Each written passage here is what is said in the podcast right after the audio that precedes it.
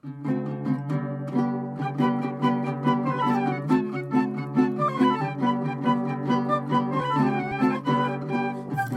and welcome to In the Kitchen with Mary Mac.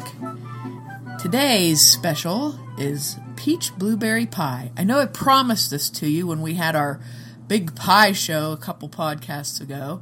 So um, the peaches are on, the blueberries are on. What could be better than a peach blueberry pie? And I know some of you are saying that sounds absolutely disgusting and why would you want to eat that? Well, I'm not kidding. It's fantastic. It is absolutely fantastic. Peaches and blueberries go so well together that it's unbelievable that this isn't some sort of like a national holiday. I mean, it really should be. Maybe like the first week of July should be Peach Blueberry Pie Week. I think I could see that. I don't know how you get the president to declare something like that. I maybe I should start some sort of a petition campaign, but anyway, we'll go on to the pie. Enough of that political nonsense. It's pie time.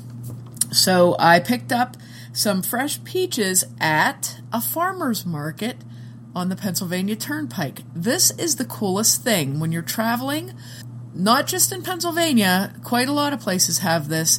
Uh, when you're traveling along a state turnpike, keep your eyes open because a lot of times at the rest areas they have a special place where they have farmers markets and you can buy fresh produce. Um, fruit, vegetables, locally canned things. We got honey that is uh, it's the prettiest honey I've ever seen in a mason jar. Um, very nice price too. So we got these peaches and blueberries. I think it was at oh I can't remember which exit which uh, rest area it was. It was one of the ones before Pittsburgh, right before Pittsburgh. Really nice people, though. Very, very nice people. And the peaches were really good. Unfortunately, they were clingstone peaches, which you can use. Um, clingstone peaches mean exactly what they say. The peach flesh is clinging to the stone for dear life inside, and you can't break it loose. Um, I like freestone peaches, which also mean exactly what they say. The flesh of the peach is not stuck to the pit when you are doing them, you can pop the two halves off, and then you get these two really pretty peach halves uh, that you can work with. But I was able to do it, so um, I had my I had seven um, peaches, and they were average size peaches, uh, probably a little on the small side. If I would have thought, I would have threatened anyone who ate one of the peaches because then you know, I wouldn't have been slightly short on peaches, but it worked out okay.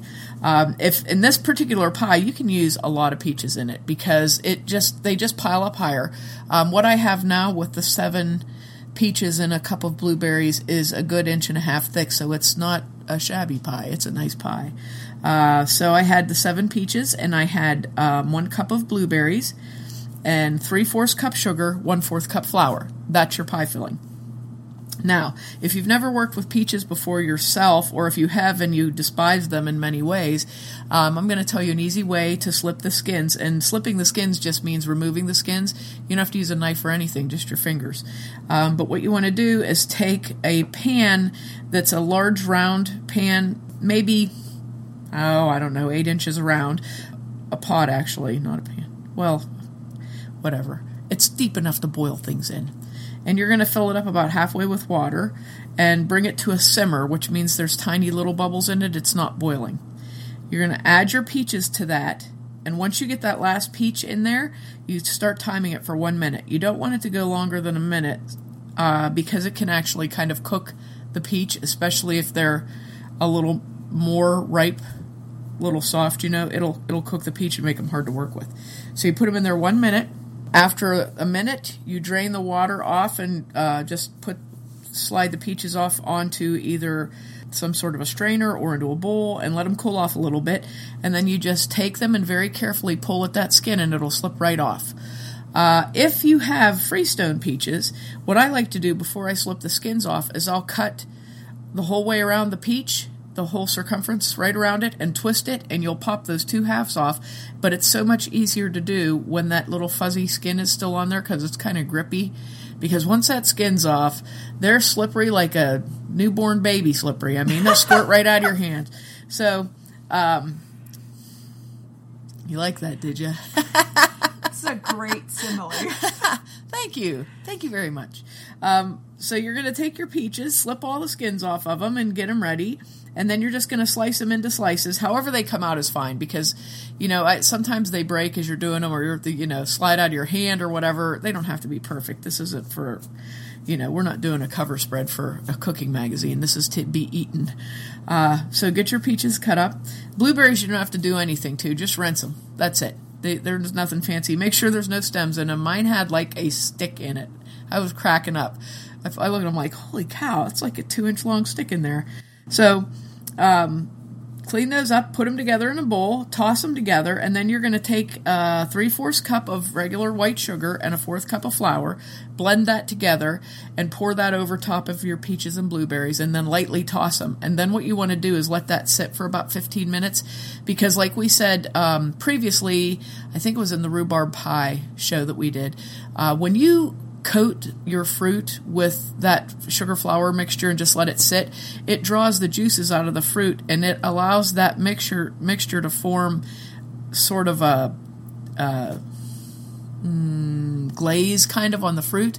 And what's nice is each piece of fruit has that on it, so when you bake it, it gels up pretty quickly and you end up with a very nice pie filling that holds together well. It's just a nicer way to do it than a lot of people just sprinkle it right in the pie crust. And I always found that you get spots that in the pie that are really runny if you do that. So this way actually works really nice. Okay, so once you've got um, the nice juicy look to your fruit mixed up in the bowl, we're going to put that into a pie crust. And I've mentioned before on previous previous podcasts, I use um, purchased pie crust because I can't make a good pie crust anymore. So maybe one of our future podcasts will have me trying to make a good pie crust again. I just overwork the crust and it never comes out good. So uh, I use a purchased pie crust, which I don't criticize anybody for doing that because I know how hard it is to make a good crust. So you're going to put your pie crust into your dish and pleat the edges a little bit to kind of support it up there on the edge, and then um, pour your fruit mixture into the crust. Our topping is going to be a crumb topping. This particular topping is made with one cup of flour, half a cup of softened butter, and a half a cup of brown sugar. And then you just take that and stir it together with a fork, mix it up until it looks like little crumbs. I sometimes just use my hands to do that too because it just takes a long time to do it with a pastry cutter or a fork. So once you get that looking nice and crumbly looking, you're going to put that on top of your pie filling. And what the way I do it is I go around the edge of the crust first, and I'll have some pictures up. I promise this time, I think. I'll have pictures up on Facebook showing you this, but I always go around the edge of the crust first and then work towards the middle because it keeps the juice from kind of going up on the side. So you're going to put all that on there and then um, you're gonna we're gonna bake that, and we're gonna bake it at 400 degrees. And what I like to do, especially with a crumb top pie, uh, bake for at 400 degrees for 30 minutes, so that that top can um, it, it'll what it'll do it'll almost kind of melt and then harden. So you want it to get to the crispy point, and you um, bake that for 30 minutes uncovered, and then I'll just take a sheet of foil and set it on top and bake it for another 20 minutes till the juice comes up and you can just see little places where the juice is bubbling up through the filling. That's when you know it's done. Okay, so we're gonna we're we uh, have that in the oven, and what you're gonna do, uh, I always lift that foil up and kind of take a look and see. Like I said, when you see that um, juice kind of bubbling up through the top through the topping in little places, you'll know it's about done. So you can look at that. And it's generally, I mean, every time I've made um, this particular pie, that's how it works out 30 minutes uncovered, 20 minutes covered. Uh, so when it's done baking, just remove that foil from the top very carefully, remove it from the oven, and let it cool. Because if you cut it when it's hot, the juice and berries will run all over the place. It's just so messy. It's also good though so you can do it if you want. Um, but this is a really good pie. So when you make this, if you get a chance to make this, because you figure um, most places in the states you can get peaches. I don't know, probably for a good half of the year. This pie, the really great thing about this particular pie, though, is you can make this using canned peaches. I know canned peaches are very popular in um, Europe and Asia because they're produced you know, and canned, and that's just the way they are. So um, I think that you wouldn't have any trouble making this pie just about any place. Uh, you can use frozen blueberries if they're available, or canned blueberries also if they're canned in water. In this, and then what you would do is say. Um, you would want the equi- the equivalent to seven or eight peaches, and I have made this with canned peaches, so it requires two cans of peaches, and they would be the smaller can size, like the um, I don't know, they're around the size of a, a 15 ounce can. So if you had two cans of canned peaches, you would drain that peach juice off, uh, and you can save that and make some of those drinks that we made on our podcast last week, those purple rain drinks. And then if you decide you want to use the canned blueberries or the frozen blueberries, you kind of do the same thing with the canned. You would drain that water off and just um, use those. So, and it turns out very well. And I have done it, and I can honestly say it turns out very well. So I would think you should. This is a pie that could be made just about anywhere because of the availability, blah, because of the availability of canned and frozen fruits.